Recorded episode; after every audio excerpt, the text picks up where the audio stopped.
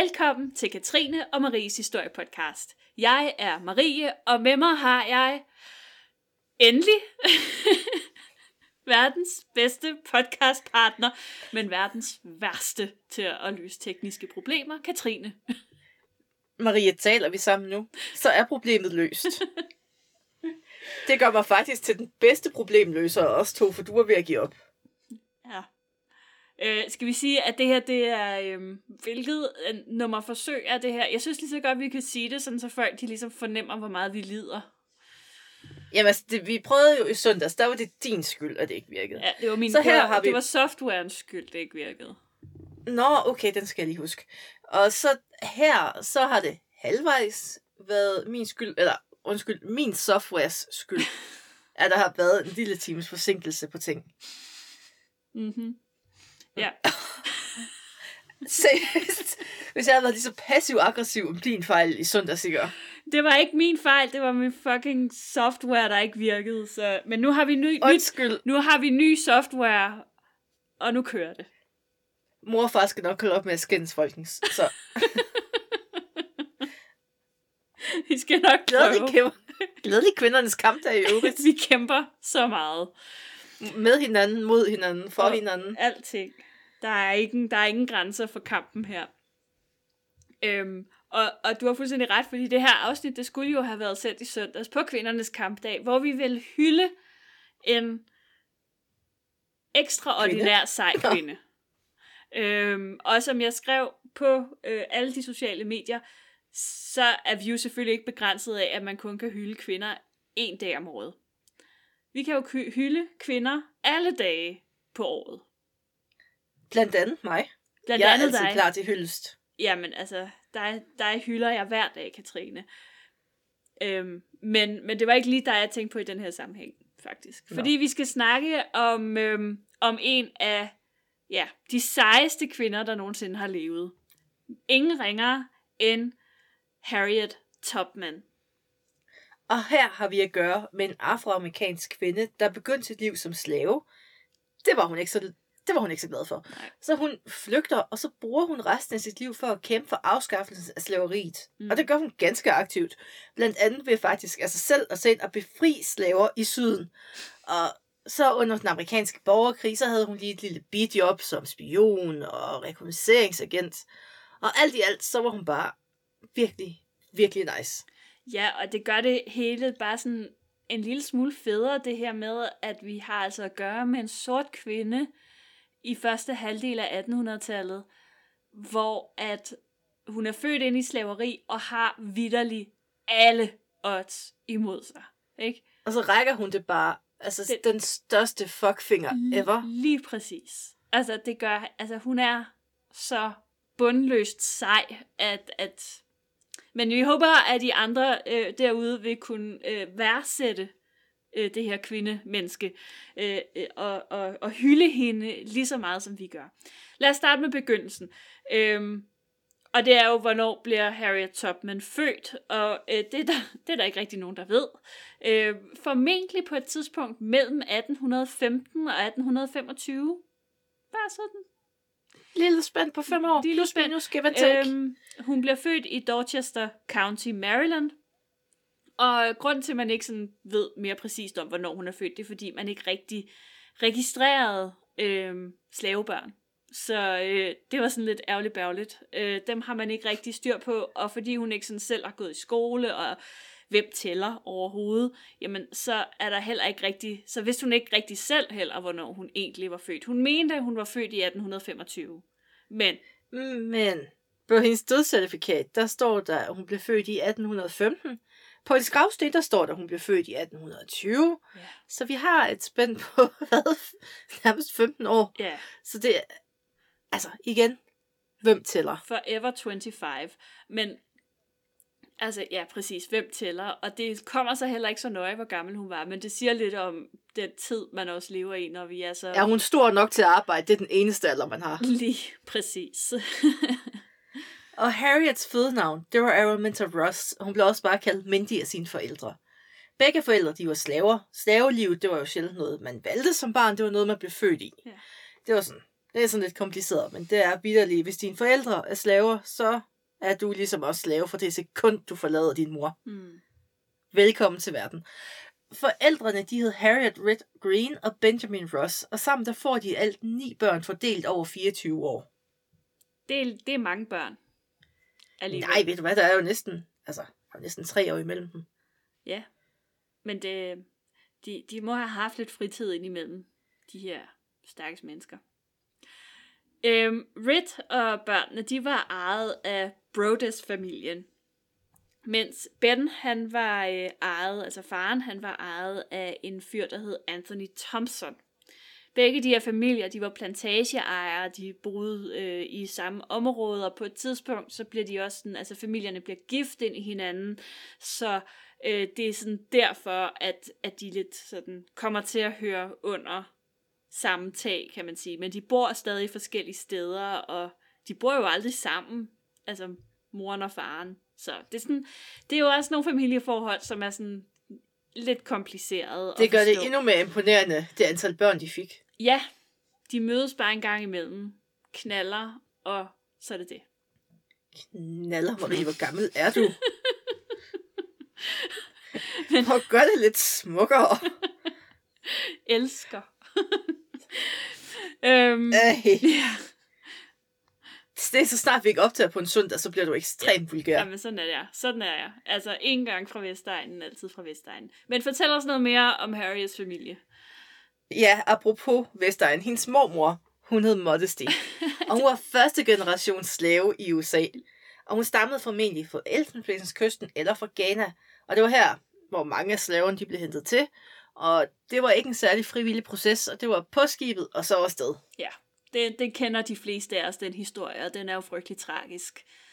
Øhm, så, så der har jo helt sikkert også ligget nogle traumer i familien der. Man ved ikke, man ved ikke andet om Harriets familie end, end sådan, i, i sådan voksengenerationen, end, end de tre mennesker, hendes mor og far og så mormoren.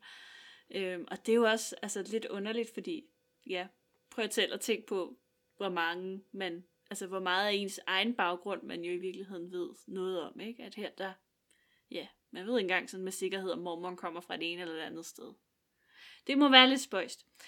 Øh, men Harriet, hun øh, vokser op, øh, kan man sige, øh, og øh, hendes barndom, den slutter temmelig bræt, da hun er fem år gammel. Fordi der er man åbenbart gammel nok til at blive sendt ud og tjene ind til føden.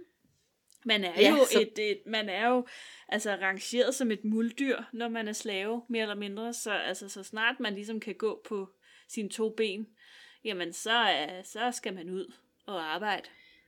Ja, så prøv at tænke på det næste gang, jeres bedste forældre eller ældre slægtninge, de sidder og snakker om, den gang jeg var barn, der kom jeg ud og tjene direkte efter konfirmation. Mm. Det var min blå mandag. Ja.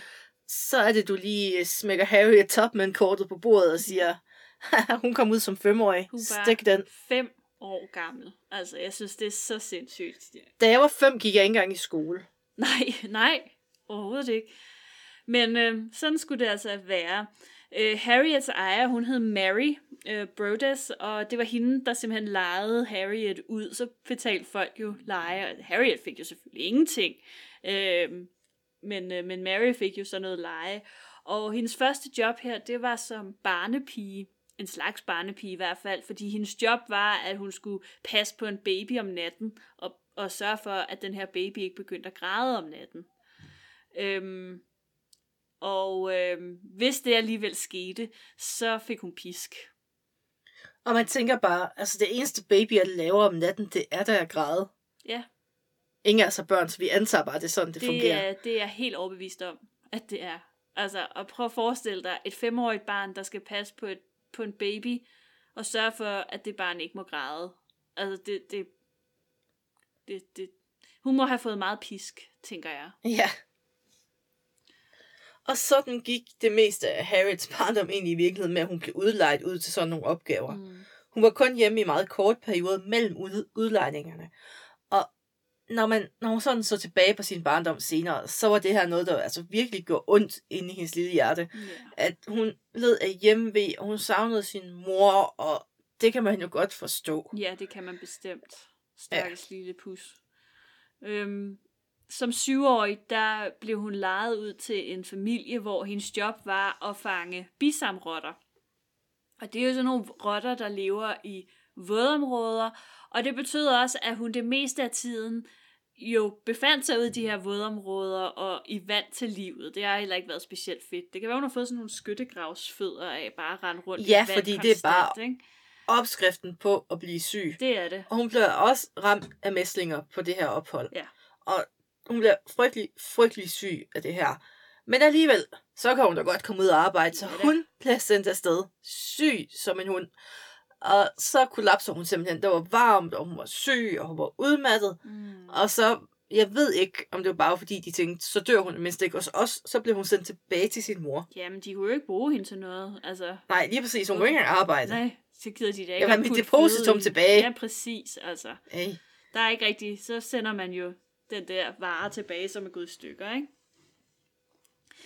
Øhm, allerede året efter, da Harriet hun er 8 år gammel, så bliver hun jo så lejet ud igen. Hun kommer sig af de her mæslinger.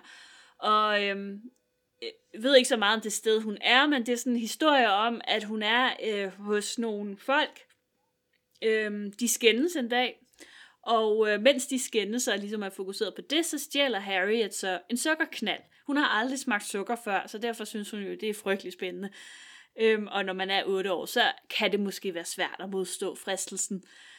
Det kan det også, når man er 35, men lad det oh, du ligge. stjæler alle de sukkerknaller, Åh, du ser, de- Marie. Åh, ja, jeg er Du har en hul tand, når det kommer til sukkerknaller. Det har jeg. Der er godt nok røget mange sukkerknaller indenbords. Nå, men øh, når man er en 8-årig slavepige, så er straffen for den slags tyveri benhård.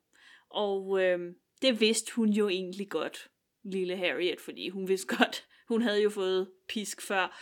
Og da hun finder ud af, at hendes øh, frue har opdaget det her tyveri, jamen øh, så øh, bliver hun jo så bange for den her straf, der venter hende, at hun flygter og gemmer sig i en svinesti i tre dage, øh, hvor hun jo bare ja, ligger der og gemmer sig og æder svinenes madrester og sådan noget.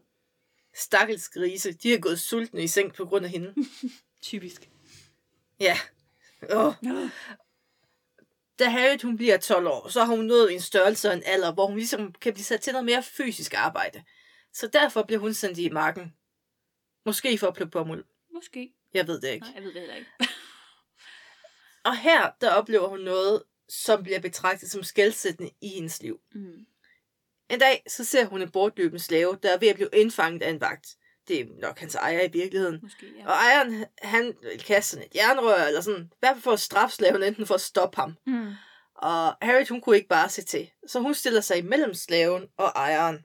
Og hvem bliver ramt af jernrøret? Det gør Harriet.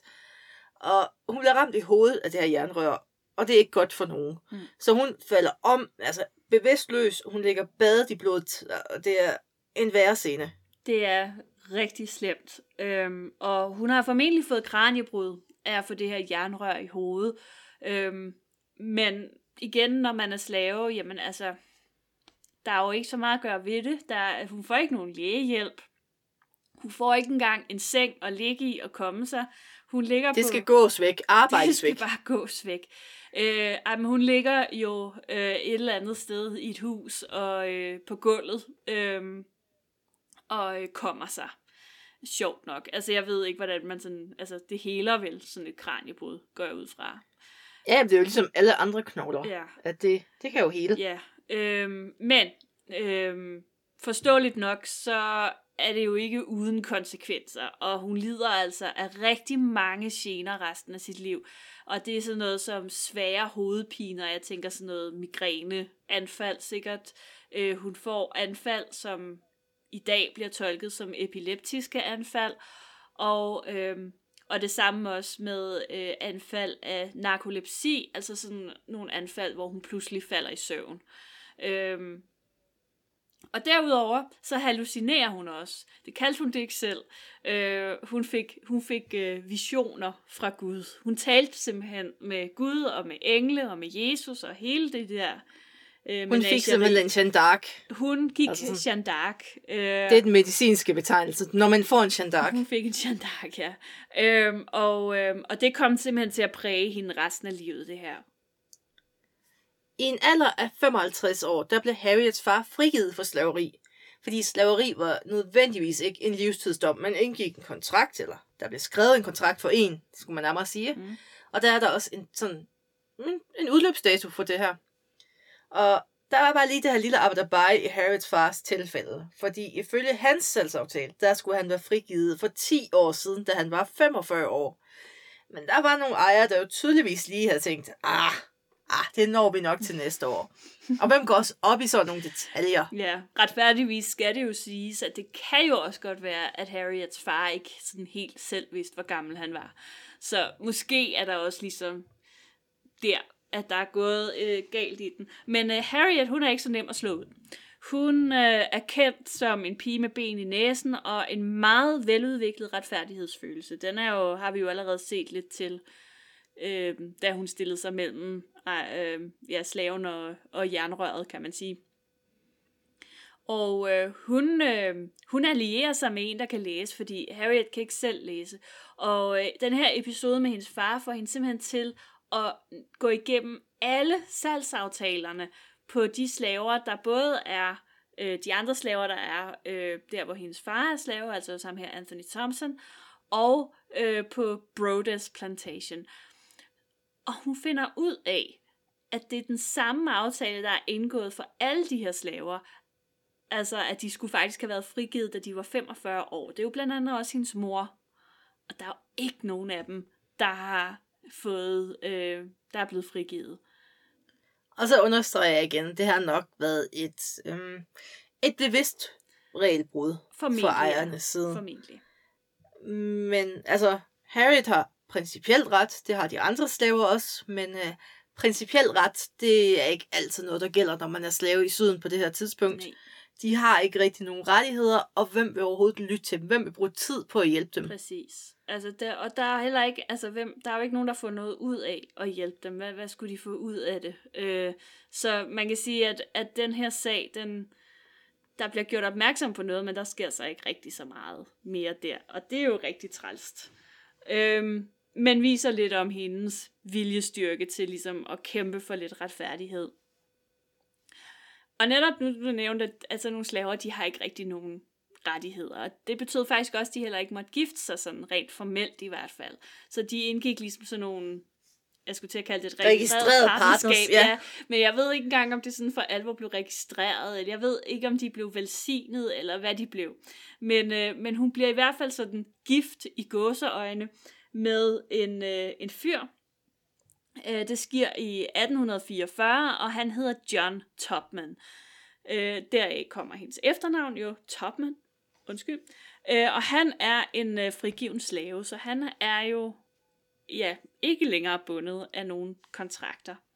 Ved den her lejlighed, der skifter, øh, der skifter hun også navn fra Araminta til Harriet. Og man ved ikke rigtig, hvorfor hun gør det. Øhm, det kan der jo være en million årsager til. Øh, men umiddelbart så gør hun det måske for at ære sin mor, som jo hedder Harriet. Øhm, så måske har hun, og, og det kan også godt være, at hun har ville tage et navn, som måske var lidt mindre slaveagtigt, eller hvad ved jeg. Jeg, jeg ved, der er ikke nogen, der ved, hvorfor hun gør det. Men fra nu af hedder hun altså Harriet Topman. Man ved ikke rigtig noget om Harriets mand. Det er sådan små ting. Mm. Og man ved heller ikke helt, hvordan deres forhold fungerede. Det eneste, vi ved, det er, at de ikke er sammen, da Harriet dør. Der er, det er en anden mand. Det er en anden mand. Og der er nogle ting, der godt kan indikere, at de ikke sådan var det bedste forhold i verden. Ifølge nogle kilder, der var det så galt, at John han faktisk tror Harriet med at sælge hende til slaveejer længere nede sydpå. Hmm. Og det peger ikke rigtig på et lykkeligt ægteskab, når man sådan tror med at sælge dem. Det er et ret Altså, det er ikke forhold i hvert fald, ikke? Ja, Ja. altså der er jo altid de der underlige annoncer på den blå aviser.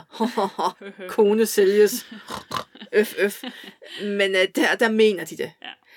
Og Harriets status som slave, det var også et problem i ægteskabet. Fordi, som jeg sagde før, hvis moren er slave, så bliver eventuelle babyer også bare automatisk slaver. Mm.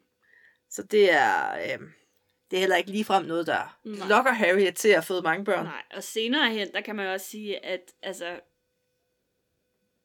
fordi det er jo ikke nogen hemmelighed, at Harriet hun flygter, og, og John han er ikke interesseret i at flygte med, og han er heller ikke interesseret i at komme med hende senere hen, og altså, det, det er et lidt underligt forhold, det der, og, og det, de bliver jo, altså nu er de jo ikke sådan rigtig gift, øhm, så de bliver jo heller Men de- ikke rigtig altså- skilt, men de, Men de, der kommer et brud. der kommer et brud der.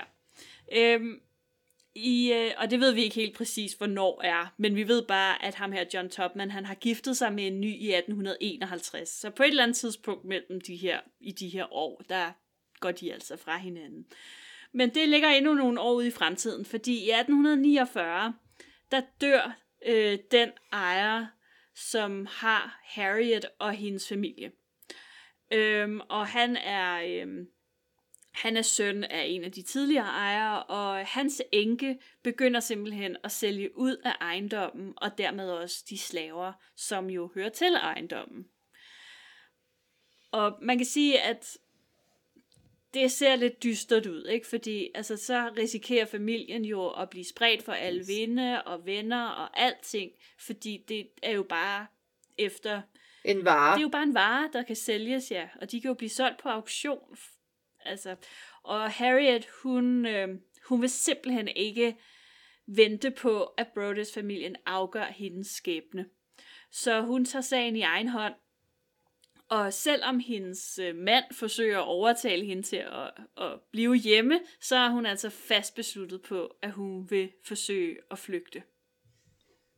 Og vi kender ikke den præcise rute, som Harriet hun flygtede af, men hun fik hjælp af The Underground Railroads, og det var et uformelt og sådan et hemmeligt netværk, der hjalp de her flygtende slaver med hemmelige ruter og safe houses, fordi den er, altså, de var jo jaget vildt fra det sekund, de forlod deres ejendom. Mm.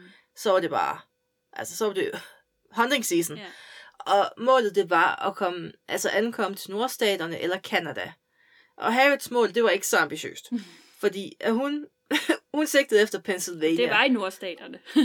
det var det nemlig, men det var kun 145 km fra, hvor hun boede. det var ikke så langt væk, nej. Nej, lige præcis. Hvorfor? Altså, hvorfor sigte efter Kanada, når du kan gå 150 km? Præcis. Og det tog hende knap to uger, og hun gik om natten og gemte sig i dagtimerne. Ja, og det, og det, Fordi kan man, det giver jo mening. Altså, at vi kommer, vi kommer ind på lidt det senere. var for ikke at blive Det fanget. var det. Og vi, kommer, Og vi uddyber. og vi, vi uddyber senere. da Harriet hun ankommer til Pennsylvania, så bosætter hun sig i Philadelphia. Og hun øh, får småjobs og kan forsørge sig selv, og det går jo sådan set meget godt. Men øh, livet i friheden, det er også en kende bittersødt. Fordi hendes forældre, hendes søskende, hendes nevøer og niæser og alle hendes venner, de er jo stadig i Maryland. Hendes mand for den sags skyld, men jeg ved ikke, om hun sådan... På det her tidspunkt, så tror jeg bare, hun har meldt sig Jeg ud af det der. også, um, ham er hun nok lidt ligeglad med. Men de sidder stadig i Maryland, alle de andre her, og de er stadig slaver. Og hun har det altså virkelig svært med, at, at de ligesom ikke er en del af hendes frihed og hendes nye liv. Så i 1850, der sker der det, at uh, Harriet hun får nys om, at hendes niæse og niæsens to børn, de skal sælges på en auktion. Og øh, hun beslutter sig for at tage tilbage til Maryland for at redde dem. Og det lykkes for hende at redde dem. Øhm, og den her succes, kan man sige, øh, det betyder, at det, det bliver ligesom startskud til en ny karriere for Harriet. Ja, fordi nu bliver hun kvinden, man kender som hende, der kommer og hjælper folk og henter folk væk fra syden og op til nord. Ja. Og allerede fra 1950, der begynder 18, Harriet at få 1850. taler 50, der begynder Harriet at få et positivt omdømme i de her miljøer, som kæmpede for slaveriets afskaffelse. Ja. En af dem, der lægger rigtig meget mærke til hende, det er Lustri- nu prøver jeg igen, Lucretia Mott. Yes. Og det er formentlig fuldstændig slagtet, men Nej, nej, det, det lyder prøvede. okay.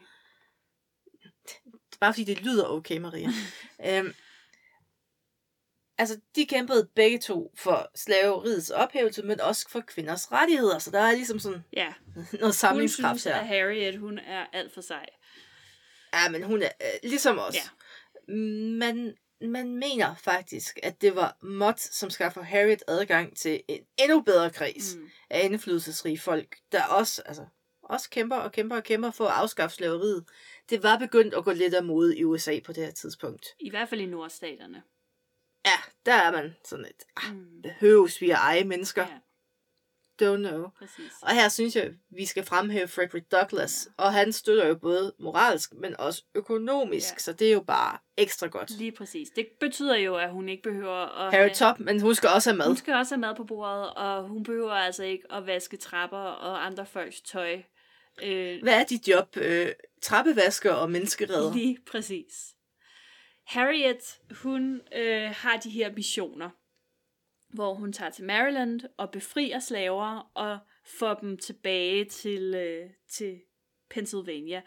Øhm, som sagt, så, så hedder det her netværk, hun benytter sig af, det hedder The Underground Railroad, og det vil sige, at øh, de her folk, hun, hun skal redde og, og transportere, de bliver kaldt for passagerer, og hun selv bliver kaldt for konduktør. Det er sådan lidt sjov jargon, synes jeg, men, øh, men det fungerer jo, når man taler om det her.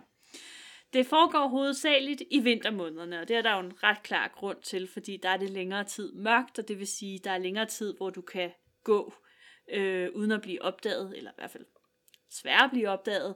Øh, og, øh, og, og selvfølgelig lidt kortere tid, hvor du skal gemme dig.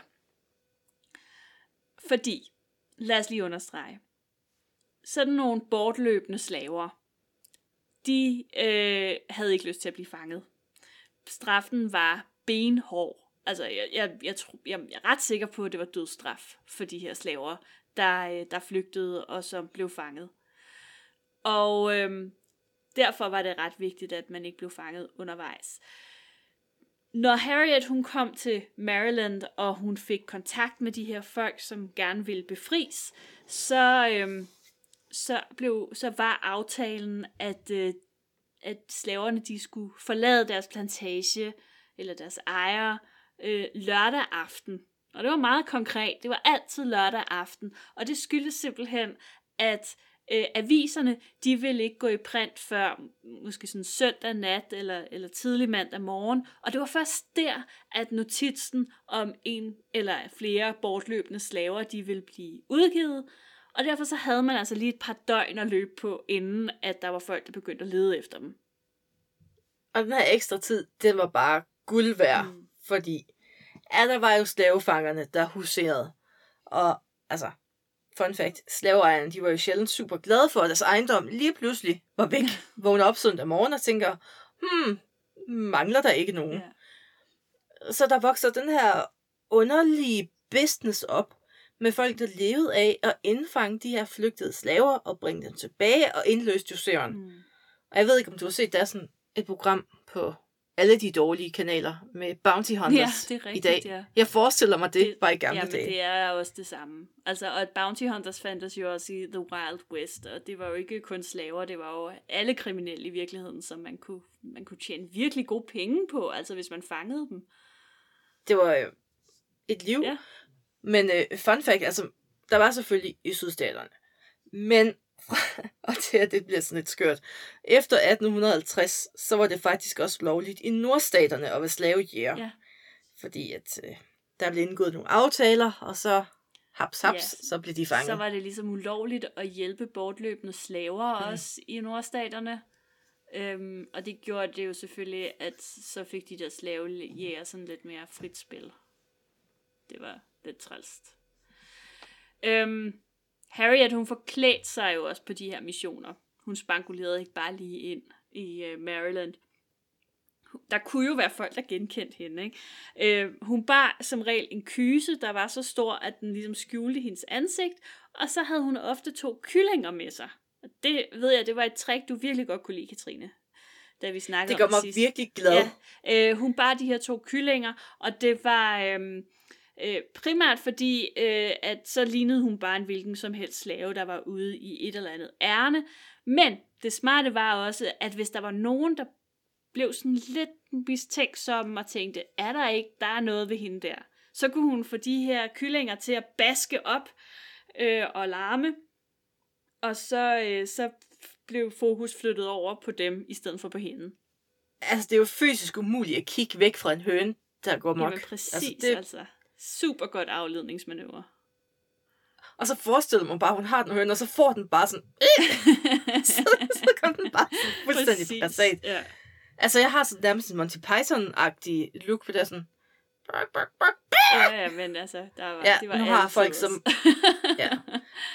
Der er meget få, der kan høre forskel Ej, på mig og en høne i øvrigt. ja, og der var faktisk lige et trick til, som jeg kommer i tanke om, og det var, at øh, hun kunne, hvis der, altså det hentede jo, at hun kom et sted, hvor der var nogen, der potentielt kunne genkende hende. Og hvis der var nogen, der sagde, hmm, er det ikke, så kunne hun skynde sig at tage en avis og sætte sig ned på en bænk og sidde og læse. Og, øh, og det var åbenbart godt nok, fordi øh, Hvad gjorde hun af hønsene, Ja, mens? det ved jeg ikke. Øh, men, men fordi folk de vidste, at øh, hende der Harriet Tubman, hun kunne ikke læse, så det kunne jo ikke være hende, der sad der på bænken og læste avis. Jamen, hun er genius. Så godt. Men de her missioner frem og tilbage, de var jo livsfarlige. Og det kunne jo ryste enhver, men Harriet, hun fandt ro i sin religion. Mm. Hun var meget religiøs. Og hun brugte salmer, sådan nogle spiritual, spirituals, til at lave kodet beskeder faktisk, og hun brugte også i sine rejser. Mm. Især Go Down Moses, den var hun rigtig glad for.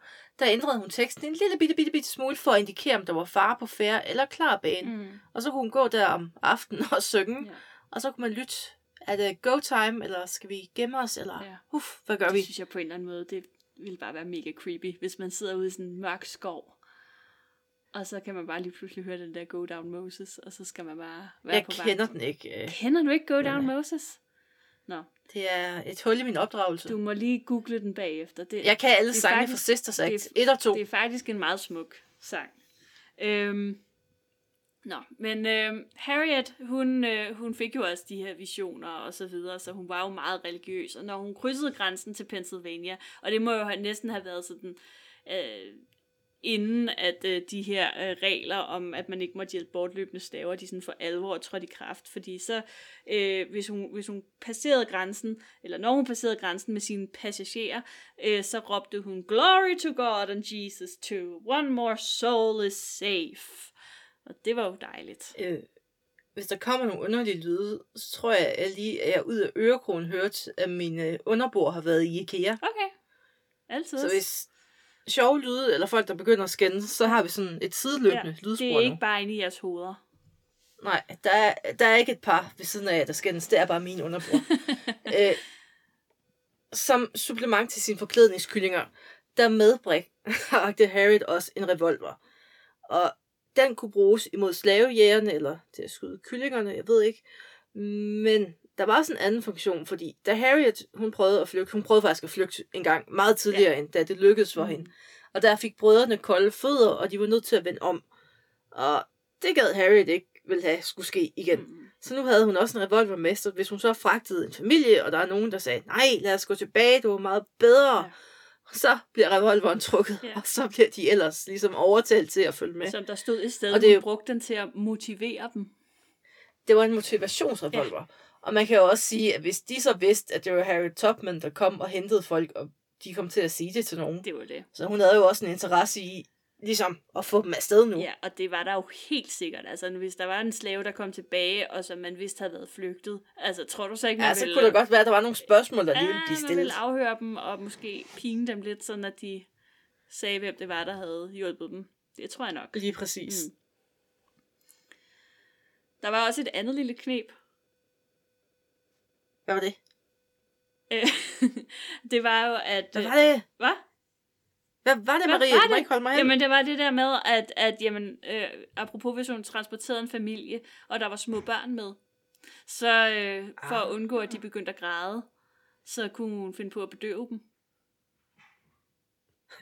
Jamen, altså, det lyder jo øh, voldsomt. Ja.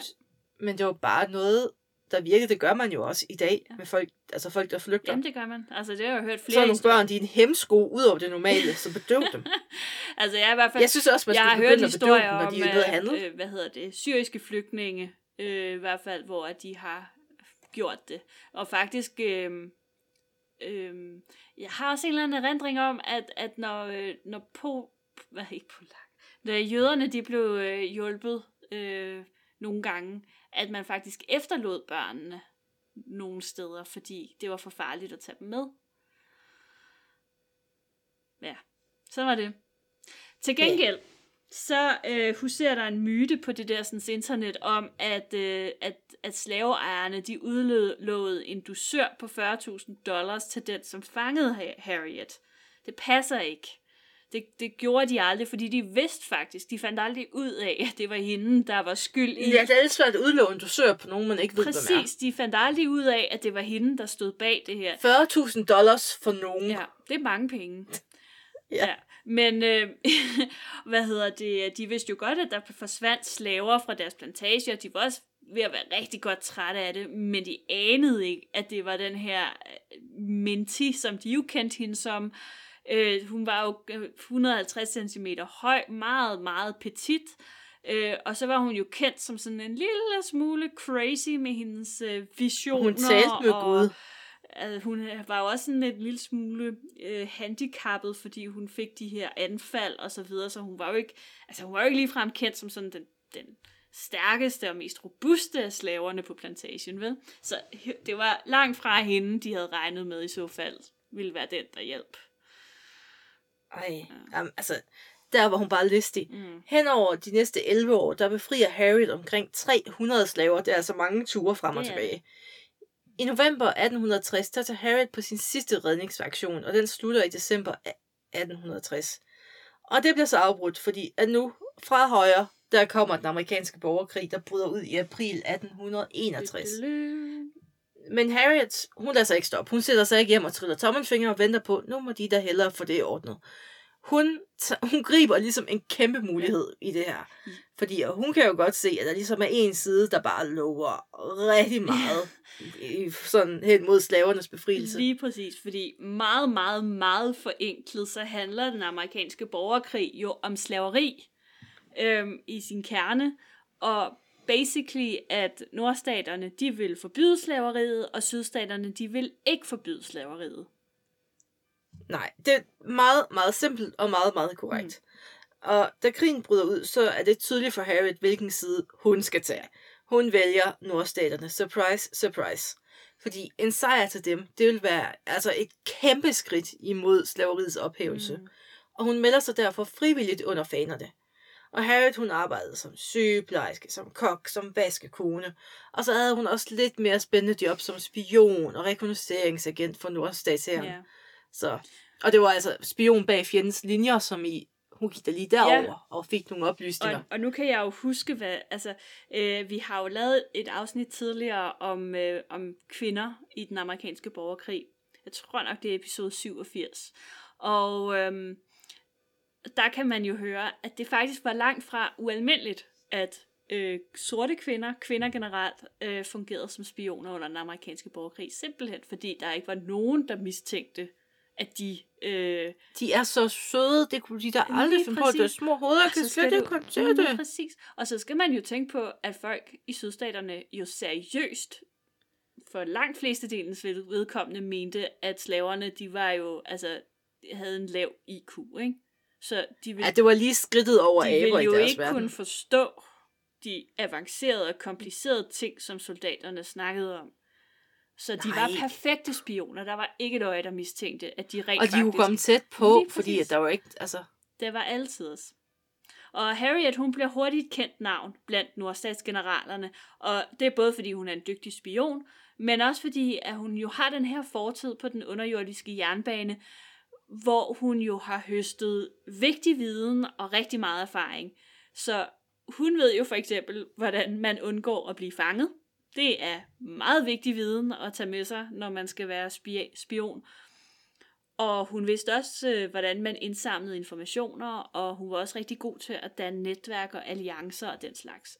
Super gode ting. Det er faktisk bare sådan moderne mellemleder. Hun er god til informationsbearbejdning og networking. Og... bare super styr på det der med social kapital og alt det der. Altså, det var bare Åh, ja. alle tiders. Og øhm, Ja, det betød også, at Harriet, hun blev udnævnt som leder af sådan en, en lidt øh, hemmelig deling i øh, South Carolina. Og det meningen med den her deling, det var, at de skulle simpelthen kæmpe for at ødelægge slaveriet i ja, sydstaterne generelt, men vi startede ligesom i South Carolina. Øhm, og tanken var, og måske det rigtigt nok, nu er jeg ikke sådan en total amerikansk borgerkrigsekspert, men at hvis man ødelagde slaveriet og ødelagde ligesom fundamentet for slaveriet, jamen så vil man knække sydstaterne. Og jeg, jeg, Ja, fordi at, at der var jo så meget af den økonomi, der var bundet op på, man havde den her arbejdsstyrke af slaver. Mm. Altså, hvis de ikke var der, så blev markerne ikke høstet. præcis. Altså, det, det var så, virkelig... Og bliver markerne ikke høstet, for soldaterne ikke mad. Bum, Og der er ikke noget korn, man kan sælge til nogen. Nej, og så... Øh. Det hele er bare Og- noget rod. Ja, og Harriet til den her mission, der får hun sig en værdifuld samarbejdspartner i oberst James Montgomery. Og Montgomery, han var også en forkæmper for slaveriets afskaffelse. Og så var han leder af en herdeling bestående af afroamerikanere. Og lurer mig, om de ikke også havde en lille smule motivation til den her Det opgave. tænker jeg. Og sammen der planlægger de et angreb på plantagerne langs Combahee-floden. Og planen den var egentlig ret enkel. De kommer sejlende, de ser en plantage, de stopper, de befrier slaverne. Dem, der vil, de må komme med, og dem, der ikke vil, meh, de må gøre, hvad de vil. Og sådan fortsætter de easy peasy op langs den her flod. Ja. Og der er nogle vilde fortællinger. Altså, de her risplantager, de bliver jo bare, altså... Selv vikingerne ville synes, at det ikke lidt voldsomt, skulle I ikke stoppe nu. ja, og det er jo sådan noget med, at der, altså nogle steder er der jo, jeg ved ikke, flere hundrede slaver, ikke? Og så kommer de ligesom, da det her skib lægger til, og de kommer bare alle sammen løbende ned mod det her skib, og det er mænd, og det er kvinder, og børn, og babyer, og gamle, og alle mulige. Og plantageejerne ved ikke, hvad de skal gøre. Nej, de står der med deres revolver og deres piske, og prøver ligesom at... Og så indser de, hvor mange der reelt er, og de kun er Ja. en lille håndfuld selv. Og så det, det, Hov. det nytter ikke noget. Det er lidt... Det er bare ærgerligt. Nej. Og, og fun fact, det er jo faktisk første gang nogensinde, at en kvinde, og så endda en sort kvinde, er leder af et angreb under den amerikanske borgerkrig. Så Det er faktisk ret fedt. virtuelt high five. Vi, Ja. Og vi kunne, altså det er faktisk i sig selv en ret omfattende historie, det her omgreb. Vi kunne godt lave en lille toer øh, på et tidspunkt, der kun handler om det her angreb, for det er rimelig sejt. Øhm, så det her er sådan den, den lidt overfladiske øh, gennemgang af, af angrebene ved Combahee-floden. Men øh, ikke desto mindre, så var der op mod 750 slaver, som blev befriet ved de her angreb. Og efterfølgende så blev Harriet jo hyldet i nordstaternes aviser som sådan en ægte patriot, og hun var modig, og jamen, der var ikke det, hun ikke var, og der var ikke det, hun ikke kunne. Og Harriet, hun tænkte, fedt nok, jamen, øh, så øh, det her, det gik rigtig godt, og jeg har jo, ja, okay, hun var jo ikke soldat, men hun har jo deltaget sådan nærmest på lige fod med soldaterne. Så øh, hvor blev den der løn af? Øh, den kom ikke. Og hun skrev til regeringen af flere omgange og bad om, at hun kunne få udbetalt en løn, fordi hun havde trods alt gjort et ret stort stykke arbejde for nordstatsherren. Og hun fik nej. Og svaret var, fordi hun var en kvinde.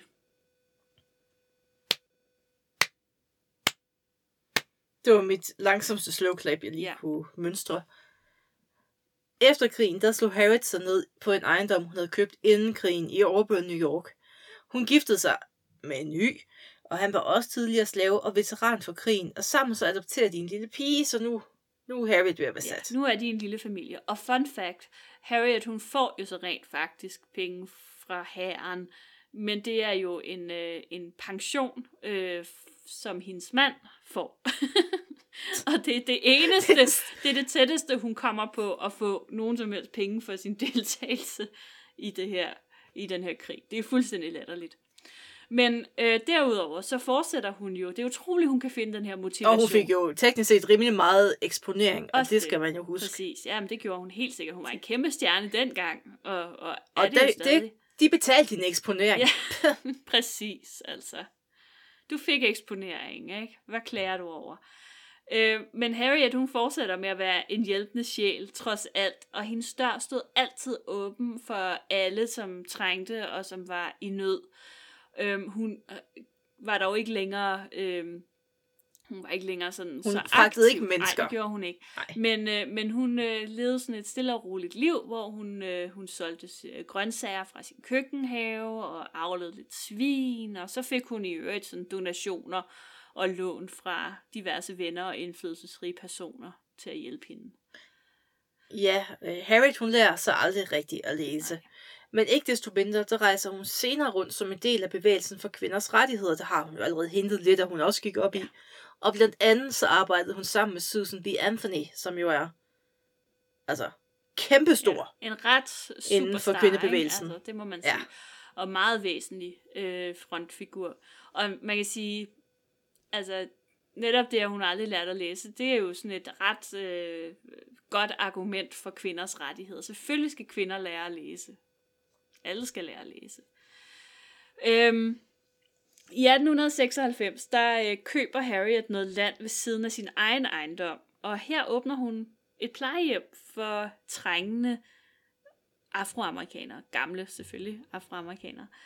Øhm, men det går ikke så godt længere for hende selv. Øh, hovedskaden fra, da hun var 12 og fik det her jernrør i hovedet, den fortsætter med at plage hende, og det bliver faktisk kun værre med årene.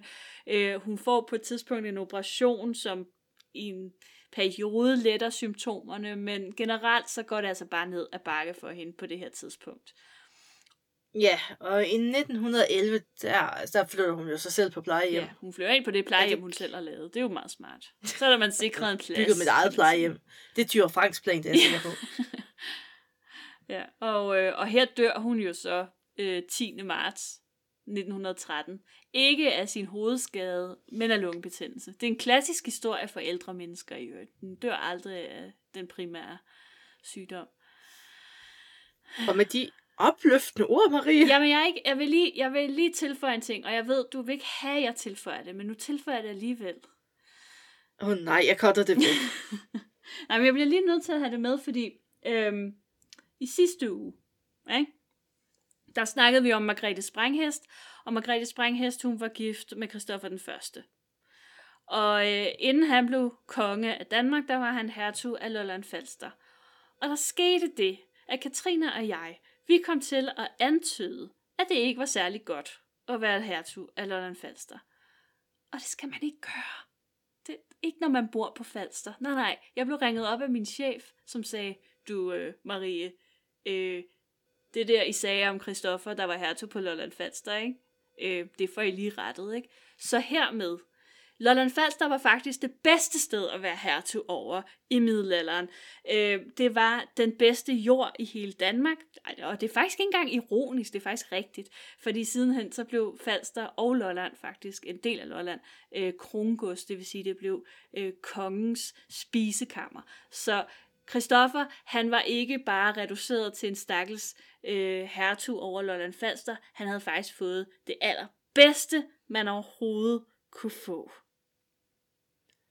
Maries chef kender ikke mit nummer, så jeg står ved, hvad jeg sagde sidste uge. Og med de ord, tak fordi I lyttede med. thank you